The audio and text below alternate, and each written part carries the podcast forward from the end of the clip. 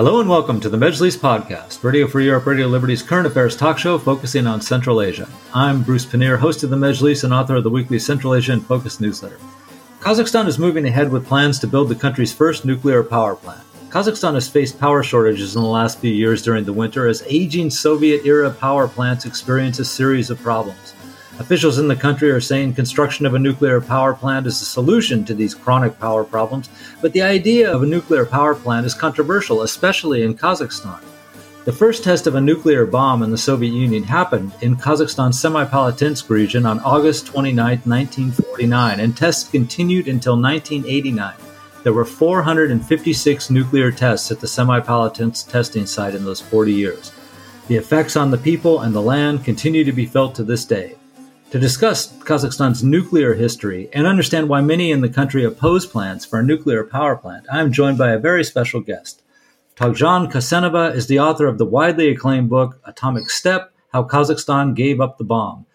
Thank you very much for being on the show, Toghjan. And let's start with the history of nuclear weapons testing in Kazakhstan so we can better understand why some people are so strongly opposed to the construction of a nuclear power plant you've interviewed many people who lived in the area when the test started, and, and you've done extensive research in the archives. Can you please describe what happened in Semipalatinsk all those years ago? Thank you, Bruce. It's it's a real pleasure and honor to be on your show, and uh, greetings to everybody who is listening uh, to your podcast. So, what happened decades ago was that when the Soviet Union rushed to develop its own nuclear bomb, it had to choose a site to conduct nuclear weapon tests and it zeroed on Kazakhstan and chose a piece of land in eastern Kazakhstan near the city of Semipalatinsk and you know if it's of interest i can go into details on how the site was chosen. But just to give you a glimpse of what, what happened over the period of more than 40 years the soviet military conducted more than 450 nuclear tests. And i should say that one test could mean several explosions. And the tests were conducted initially in the atmosphere and then underground with extremely harmful consequences for the local population and the environment.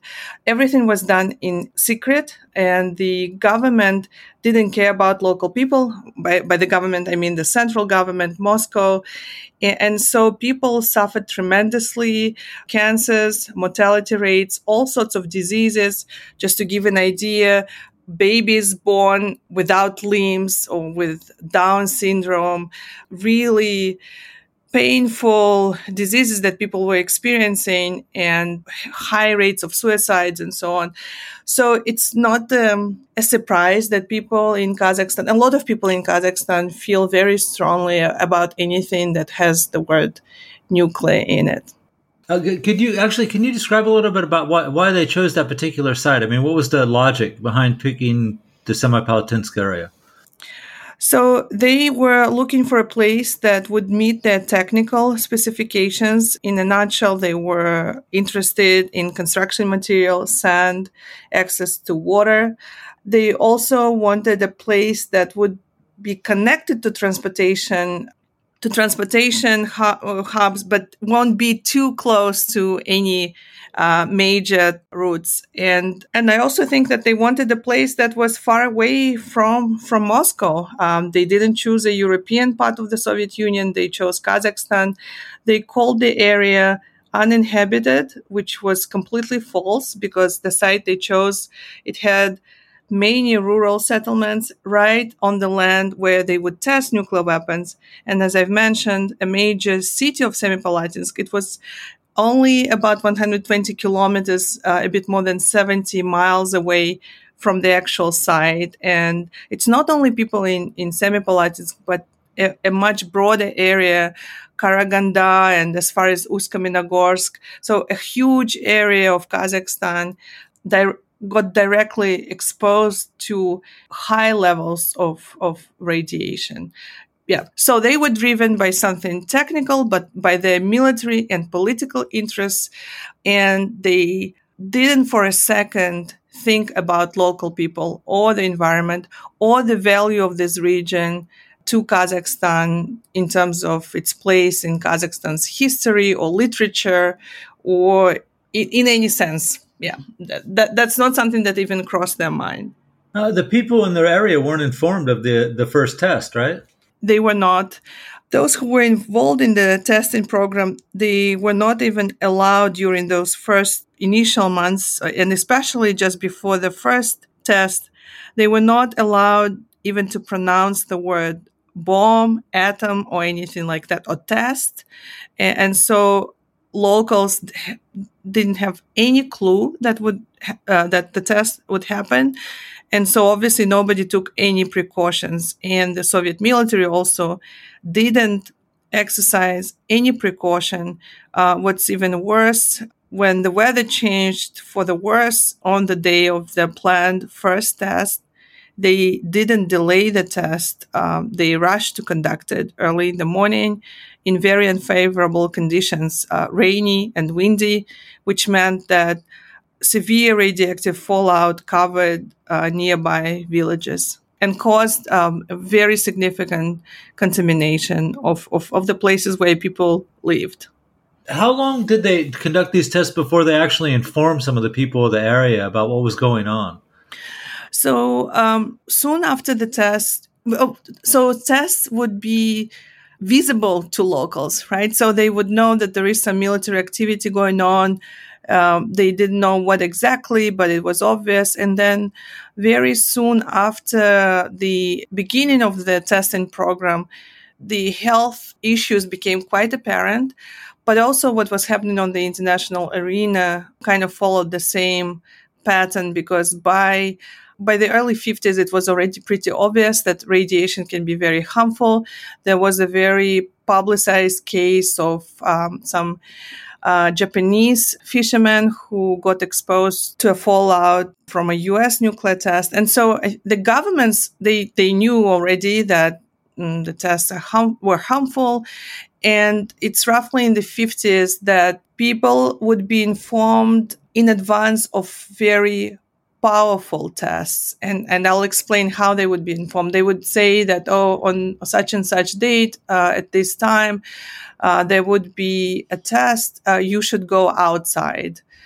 And this is counterintuitive right? It's an if it's an atmospheric test and obviously you're less protected if you're working uh, in the field collecting hay or looking after your livestock I believe, I cannot say I can confirm it, but I think it was because they didn't want any obvious injuries. Uh, injuries that would be visible because the the tests were so powerful that sometimes glass could break or uh, you know part of the ceiling could fall down and, and and so yes they would start warning people but on some occasions they would advise people to be outside rather than inside and and i think this just doesn't make any sense to me no, I agree. It doesn't make any sense. Okay, well now they've been conducting. And, and, Bruce, if I if I can, because I think this issue of secrecy and cover up is very important. So even when they started informing the locals about certain tests, I, I don't think they were informing them of all the tests. Obviously, they still never never throughout the 40 years of Soviet nuclear tests were local people informed about the harm that was inflicted on them. And we can talk about the secret facilities that were constructed and so on, but I think it's very important that not only didn't they care, but they deliberately hid the impact. And, and so even on occasions when they could have taken measures or they could have asked people you know, to be inside rather than outside. They didn't do it. And I think it's cruel. Uh, did they? Was there ever a point where they they offered any kind of special compensation or special benefits to the people in the area? You know, during the Soviet days, for instance, if you were working at the on the Yamal Peninsula or somewhere in, in far Siberia, um, you would get extra money or something. I mean, they would make bump up your salary or your or your social benefits to kind of compensate for the fact it was a hardship area, so to speak, to work in. Did they ever implement any kind of programs um, to help the people that were living in this affected area in the Semipalatinsk? And uh, Bruce, and this is where we have to make a distinction between local people who actually lived in Kazakhstan and scientists and technical personnel who would be sent to the polygon. And there is a difference. So if initially those who were brought to construct the polygon and work at the testing site, they also experienced hardships and so on. With time, the settlement where they lived, uh, the town of Kurchatov, became quite, uh, I don't want to say prosperous, but it was very well uh, looked after. They had special supply of food stuff, you know, delicacies that would not be available in, in regular Soviet stores. You know, so it was kind of a prestigious, in a way, partly difficult assignment because you were uh, watched by KGB and so on, but at the same time prestigious and you had good social uh, services and everything in Kurchatov, while, while the local people, people of Kazakhstan, they didn't have any benefits during the Soviet period. Okay. You know, you you interviewed a lot of people that were living out there, uh, or the, the people, you know, the grandchildren or some, of people who were living out there. Can you can you talk about one or two of the most compelling stories, haunting stories that that people told you about what it was like to live there in those days?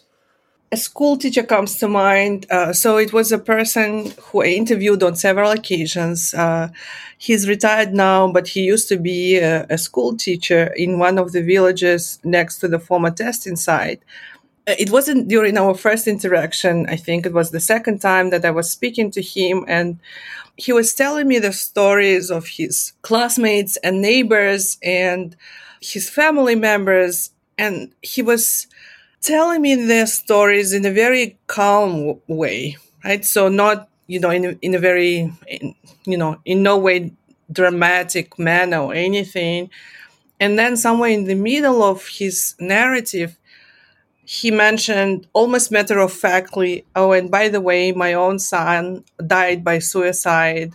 Uh, he hung himself. And, and I think this was such a, not I think, I, I can for sure tell you that it was such a painful moment for me and and and especially because of how he tried to put it you know he, he almost tried to hit it among all these other facts that he was recounting. And i think it's maybe partly a defense mechanism or i don't know what it was but when i think about the story i always think that the way he told it in such a calm manner it was actually more piercing, even if he would scream. And to me, it's just one of the moments when I could feel with my entire body the the kind of tragedy uh, that people had to go through and that they had to almost accept it and learn to live with it. And so that's one of the stories. And another story another story is more a, a, collection of the theme and i think it's you know when i interview people who are adults now it's the theme of how they as, as children didn't have any clue of, of why they were encountering for example strange things uh, such as a lamb that had i don't know an extra limb or um, somebody saw a, a, lamb with two heads and and you can imagine of course you know as a grown up now i'm listening to those stories and i think how traumatizing this could be and and, and just this sense um, and somebody asked me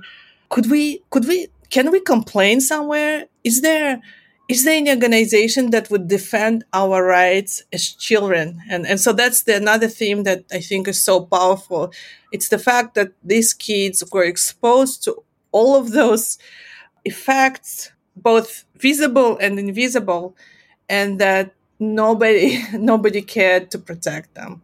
Okay, let's move ahead just a little bit. Um, this was that region actually, you know, in the days of Glasnost, the last years of the Soviet Union, uh, formed a connection. There was this uh, Nevada Semipalatinsk group that was fighting against nuclear testing. Can you speak a little bit about them because they helped a lot with closing the testing site?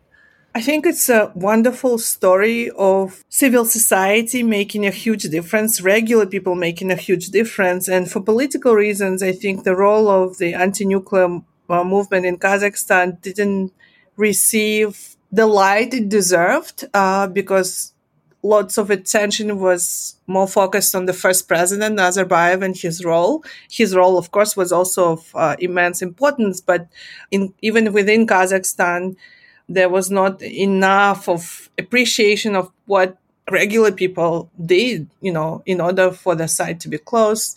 So it was a, a huge movement um, that was born under the leadership of the Kazakh writer and political leader Olzhas Suleimenov. What was amazing about the movement was that even in the time of no internet, no social media, within days they had millions of signatures on the petitions to close the testing site and that they had thousands of people who would come out to those rallies and protests and, and just really push uh, I would say both the central government in Moscow, but also the local government, the government of Kazakhstan, in the direction of closing the, the site. So uh, the the role of just these regular people who were out there, you, you know, taking part in those rallies, they're the unsung heroes. Because obviously it was a fight and a struggle with Moscow on different levels because Kazakhstan's political establishment was also uh, engaged in its own fight, right? But it was late 80s. Kazakh leaders were kind of not the same, but they were still Soviet apparatchiks as well, right? And, and, and so initially they were much more timid in how they communicated with Moscow, obviously asking to reduce the number of tests or to reduce the, the power of those tests. But it was the popular movement that almost gave them a shield that they could tell Moscow, look, our people are protesting and we really have to do something. And I think it's a story of how really Kazakhstan on different levels got together and reclaimed agency over its own land. Uh, there are many angles to the story. Of course, the the strengthening of political power and standing of Nazarbayev himself and so on as part of this process. But if we look at it in broader political sense, this is a story of how different parts of Kazakh society came together and pushed for something that was necessary for Kazakhstan as a country.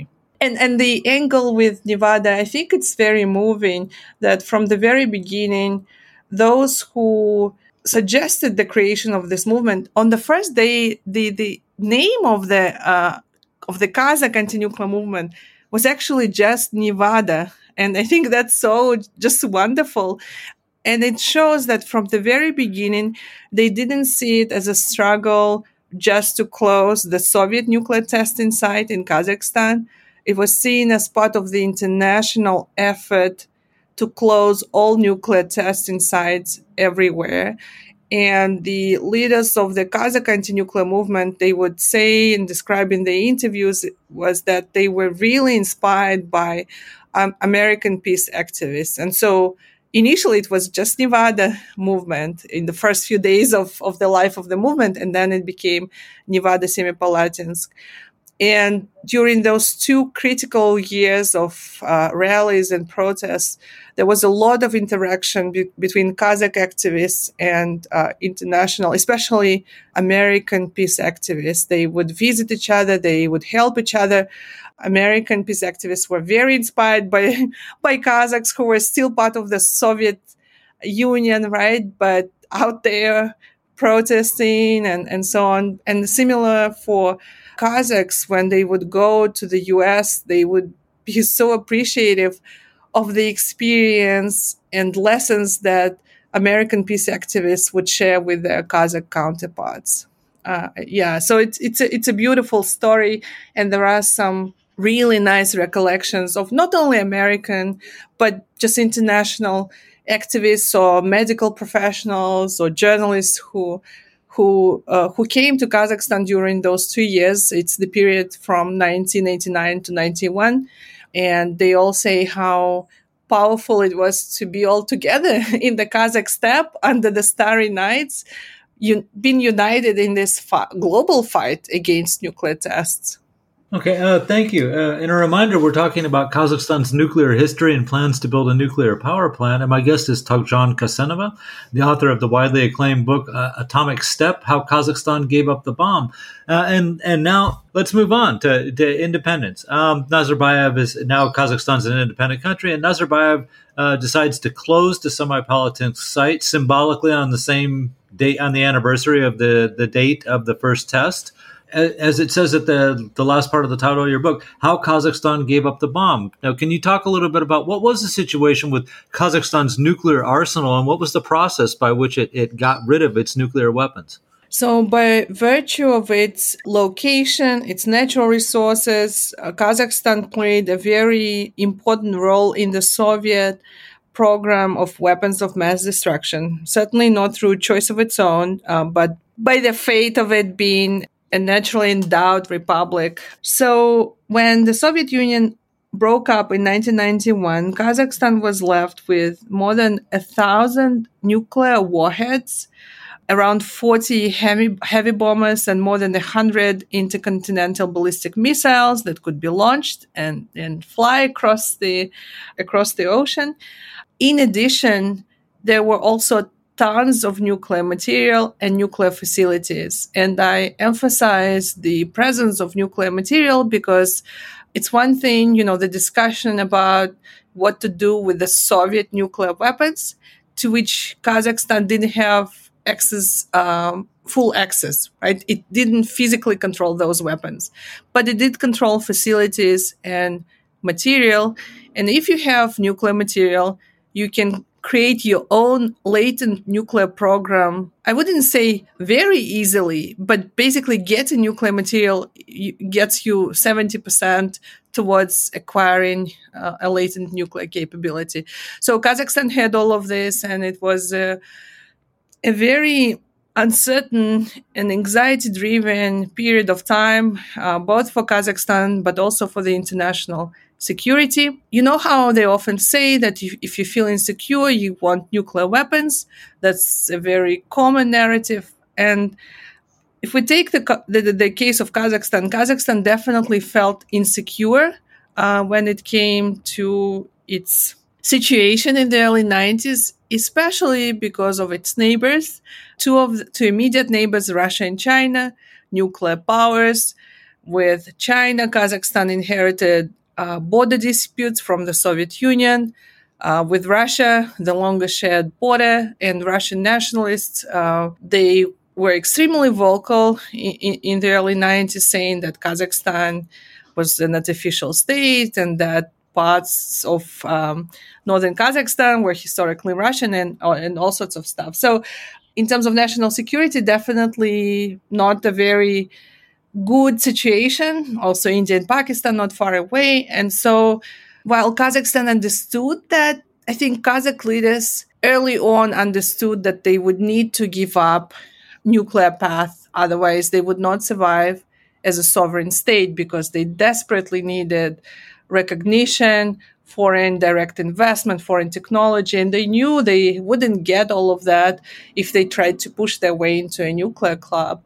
But at the same time, they needed to make sure that they did everything to protect their security and minimize the risks. And that's why for Kazakhstan, a lot of this decision making process and negotiations on the fate of the Soviet nuclear weapons and then decisions on on, on nuclear material and so on, it the focus for Kazakhstan was very much on receiving security guarantees uh, or assurances. In Russian, there is no difference between the word assurance and, and security uh, and guarantee. In English, there is a difference. And uh, for anybody interested, please read my book because what Kazakhstan got and what Ukraine got, got it's more assurances rather than guarantees. But yes, so that was the the primary that was the priority for Kazakhstan and similar for Ukraine. And and just to bring us to today and you know with all the discussion with what's happening with Russia's war against Ukraine, I can speak on Kazakhstan. Kazakhstan's negotiators fought really hard to have uh, those security assurances that were codified in US Kazakhstan Charter on Democratic Partnership and in the Budapest Memorandum. And these were very important documents and they had a lot of value for Kazakhstan. And now when I get, you know, questions uh, uh, very frequently whether Kaz- Kazakhstan and Ukraine made a mistake by giving up nuclear weapons, I always say that we really should put the light on Russia, on why Russia was allowed to go against all the commitments that were given uh, under the umbrella of those security assurances, rather than trying to blame Kazakhstan and Ukraine that they somehow made a mistake, when in reality, they made the right choice I believe they made the right choice for, for their sovereignty, for their independence, for their standing as newly independent states. And they also did the right thing for the international security. And, and I'm happy to discuss this more. But that's uh, the, the conversation within Kazakhstan was along those lines, uh, getting security assurances, guarantees in return for a non nuclear path with an understanding that in order to become an independent sovereign state, it had to enter the international community on good terms and with access to foreign technology and foreign investment and that was only possible if you had if you if you were complying with the norms that existed Okay, thank you. Um, uh, before we get on to the nuclear power plant, I want to go back to Semipalatinsk for just a moment, uh, and I was hoping you could describe what the what the situation is like there now. I passed through there in, in late 1992 it was a very unwholesome area, um, you know, to go through. I remember it, it, was bleak. It looked in parts where there were no people living or, or abandoned houses. I mean, it had the post-apocalyptic feel to it. The the guy at the uh, museum in Kurchatov actually let me in to the nuclear museum. I was the only person there, and um, and he showed me around. And they had a, a, a just it was almost a house of horrors in places. Photographs you know fetuses in jars of uh, that had been misshapen and and they had done abortions and stuff. And you know what, what does it look like today? Because i know that it was just a couple years ago the government said that this land was no longer military property and they were willing to restore areas uh, to people that wanted to you know to engage in livestock or farm or something. I mean is it is it any better there? Uh, bruce I'll just add maybe some nuance to what you said. So the uh, there is a museum in Kurchatov, but I think when you talk about fetuses in, in jazz, this is actually in Semipalatinsk, which is called Semey now, and it's in at the medical uh, university. So Kurchatov of today is very different from Kurchatov of the early 90s. It improved. If you go there now, you would still see quite a few abandoned buildings simply because the population of the town is nowhere near the Soviet period but you do have more buildings that look good or that were renovated because the National Nuclear Center of Kazakhstan is functioning and some young specialists uh, go to Kurchatov to, to work there, to, to pursue their scientific research and, and so on. So Kurchatov of today would leave a much better impression on you than Kurchatov of 1992, but it's not Kurchatov of the peak of the Soviet nuclear presence in, in Kazakhstan. I think, you know, what Kazakhstan is trying to do on the uh, official or political level is to turn the tragedy of the Soviet nuclear past into not of course not a triumph we we um, you know i think if you ask any any person from kazakhstan whether they would choose to ever had anything to do with the Soviet nuclear past, they would say uh, we would have preferred it didn't happen to us.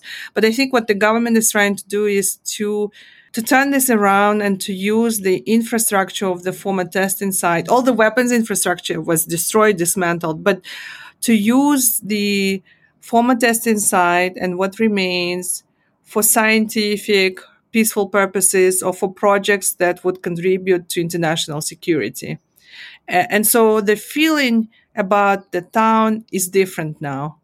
If before, you know, a foreigner would almost never step their foot in Kurchatov, now they have all these collaborations with a lot with Americans, of course, uh, Russians, um, Europeans, Canada and so on. And, and, and so, yeah, I, I think you would still be struck by buildings that don't have windows, but you would also see improvement and, and yeah, and an effort for Kurchatov to be a place of, of science for the greater good of Kazakhstan and the world. Okay. Um, okay, let's. Uh, we're getting close to the end, so let's move on to the, the idea of the the nuclear power plant. Um, surely, uh, especially with everyone knows that you've written this book, uh, what your views are on the atomic the atomic weapons research and testing that happened in Kazakhstan. What do when you talk to people about the idea of a nuclear building a nuclear power plant in, in Kazakhstan, remembering, of course, that Kazakhstan is the leading producer of uranium in the world. When you talk to people about the idea of building a nuclear power plant, what do they tell you? So people in general, I think if you take just the, you know, the, the, sentiment across the society, then you would find that the majority of people are quite against anything that has the word nuclear in it. I personally am not against peaceful nuclear energy and I'm not against nuclear power as, you know, as as as a source of energy. And so I cannot say that I'm against nuclear, uh, Kazakhstan building a nuclear power plant in Kazakhstan, but I have my very strong reservations. So I guess I have a list of very serious questions and challenges that I believe the government of Kazakhstan must address before it moves with uh, building a nuclear power plant. And of course, it's everything to do with safety and security, you know, some technical issues. But I think even broader challenges that Kazakhstan faces, such as corruption, for example. You, Bruce, you're probably aware of our monument to corruption, the light rail in Astana that was abandoned halfway through the project. So imagine this being applied to a nuclear power plant construction. You invest a lot of money, then there is some corruption scandal that breaks out and you freeze the construction. This is actually a real life case. And I'm talking, you know, Brazil is experiencing that with their third nuclear power plant that is uh, being built over decades now and is, um, you know, that suffered a lot from corruption scandals. And so, I, am thinking about challenges like that. You know, it's one thing if you are building a, a regular building, even for that corruption is a problem, right? If you if you put less cement or if you don't follow some standards because of corruption, then it creates issues. But I think with anything that is has anything to do with nuclear, the stakes are so much higher so that's my main, I guess, ask or my main concern. Is Kazakhstan and is Kazakh, the government of Kazakhstan, can it really ensure that it would uh, meet all the highest standards in terms of safety, security, adherence to, uh, you know, proper procedures and everything when it builds such a sensitive facility. But there are also geopolitical issues. And, and for example, I, I'm, I'm I feel very strongly about the fact that Russia is considered to be one of the potential partners for building such a nuclear power plant. And for me, you know, the the fact that Russian military is occupying a Ukrainian nuclear power plant is so appalling that I think no country in the world that respects itself, right, and respects international law and international norms, shouldn't cooperate with Russia in the civilian nuclear field while this is ongoing. Or the second practical reason, some Rosatom subsidiaries are already been sanctioned. And from what I understand, Rosatom is already experiencing some challenges with procuring some pieces of equipment and technology and getting access to financing. So if you choose somebody whose military is occupying another country's nuclear facility or whose main uh, nuclear state company subsidiaries of uh, of, a, of the main sub, uh, nuclear company are under sanctions you are i think you are creating a situation for yourself with lots of problems in the future, right? And and a nuclear power plant construction is almost like a marriage. You you know you it you have to commit for at least two or three decades. It you know in terms of construction, training of your staff, supply of nuclear fuel and so on. And, and so, yeah, just to summarize, I'm not against nuclear power plants. Uh, I cannot tell you whether Kazakhstan needs it or not because I, I am not a specialist on energy and uh, I cannot give um, a technical answer on the energy metrics of Kazakhstan and what we do need for the stability of energy production. We might need nuclear power, but I think if Kazakhstan does decide to go this, this route, then it has to answer some very serious questions and make some really responsible choices. Okay, uh, thank you. And get to the last question here, uh, which is they're going to go ahead and build this plant. It looks like, right? But you know, with your your vast knowledge of the history of, of nuclear weapons testing in Kazakhstan and, and what it's done, and and of course you your experience dealing with people out there and talking about nuclear issues, the government's going to do this without a doubt. Now we know, even know the site, Ulken. Uh, on the shores of Lake Balkhash. Bruce, uh, no, nothing is for certain. You know, I, I've I've I've observed so many state programs in the world, you know, be it on nuclear powered submarines or nuclear power plants, I'm actually not as confident that it, you know, it will go ahead. This time it does look as the as though the government is very committed to this path.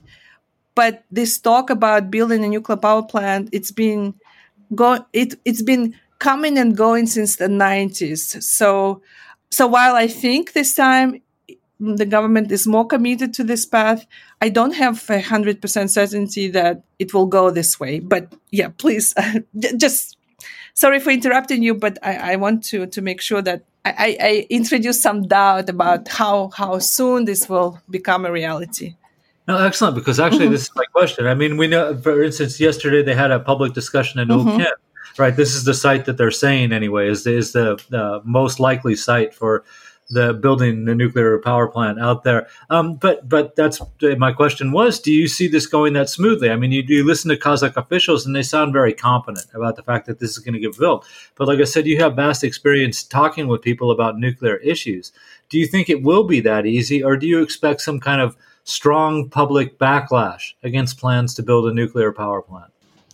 So I was watching that public hearing from Ulken yesterday, and it was quite interesting. So I think what we could observe was that the local people, the residents of Ulken, the majority of them seem to be very in support of a nuclear power plant being built there.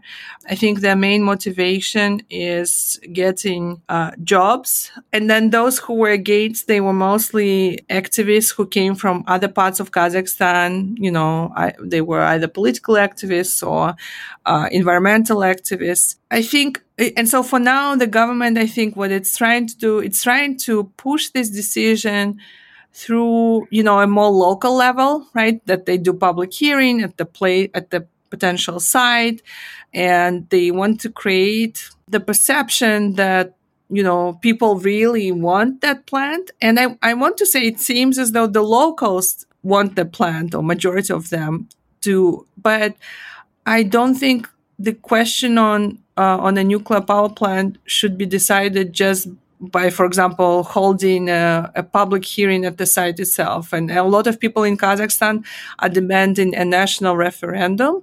And I think if, if such a referendum is held and if it's transparent and fair, I expect that the majority of, of the population would vote against it. Um, and I think the reasons for that, for me, it's a combination of both uh, what I would say grounded concerns and sometimes ungrounded because, you know, as somebody who studies nuclear policy issues and looks into more technical details of, of everything to do with nuclear, I, I sometimes feel a bit discouraged that some of the discourse is goes to extremes, right? That there are many factual errors that are been promoted both in the media and within the civil society.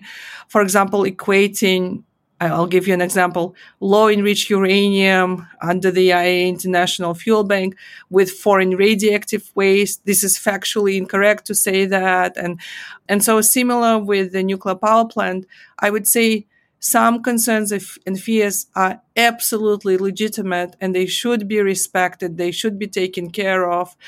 But I think there are also some fears that are there.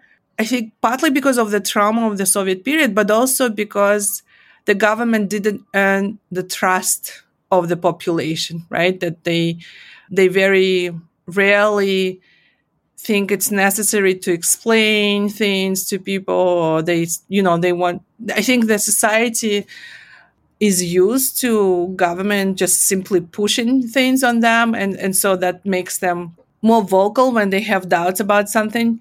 Um, and so my, my expectation is that on the national level there would be a lot of pushback against these plans but i'm not sure whether the government would al- not I don't want to say would allow the discourse to go national, but obviously they I think the government is interested in pursuing this path, and uh, they would probably try to minimize the the negative discourse around this issue. But I want to say that something definitely changed after Kantar, after the you know what we had in uh, a bit more than a year ago.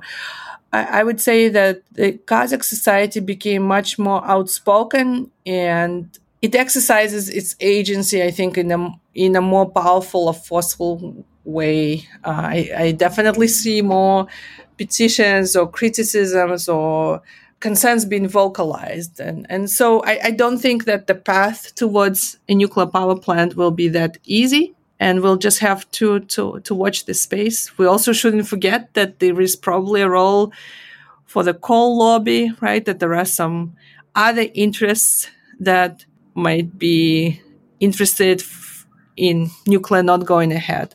I'm now I'm speculating, but what I'm trying to say it's it's not an easy discourse, and uh, I don't think it will be that smooth of a path. Okay.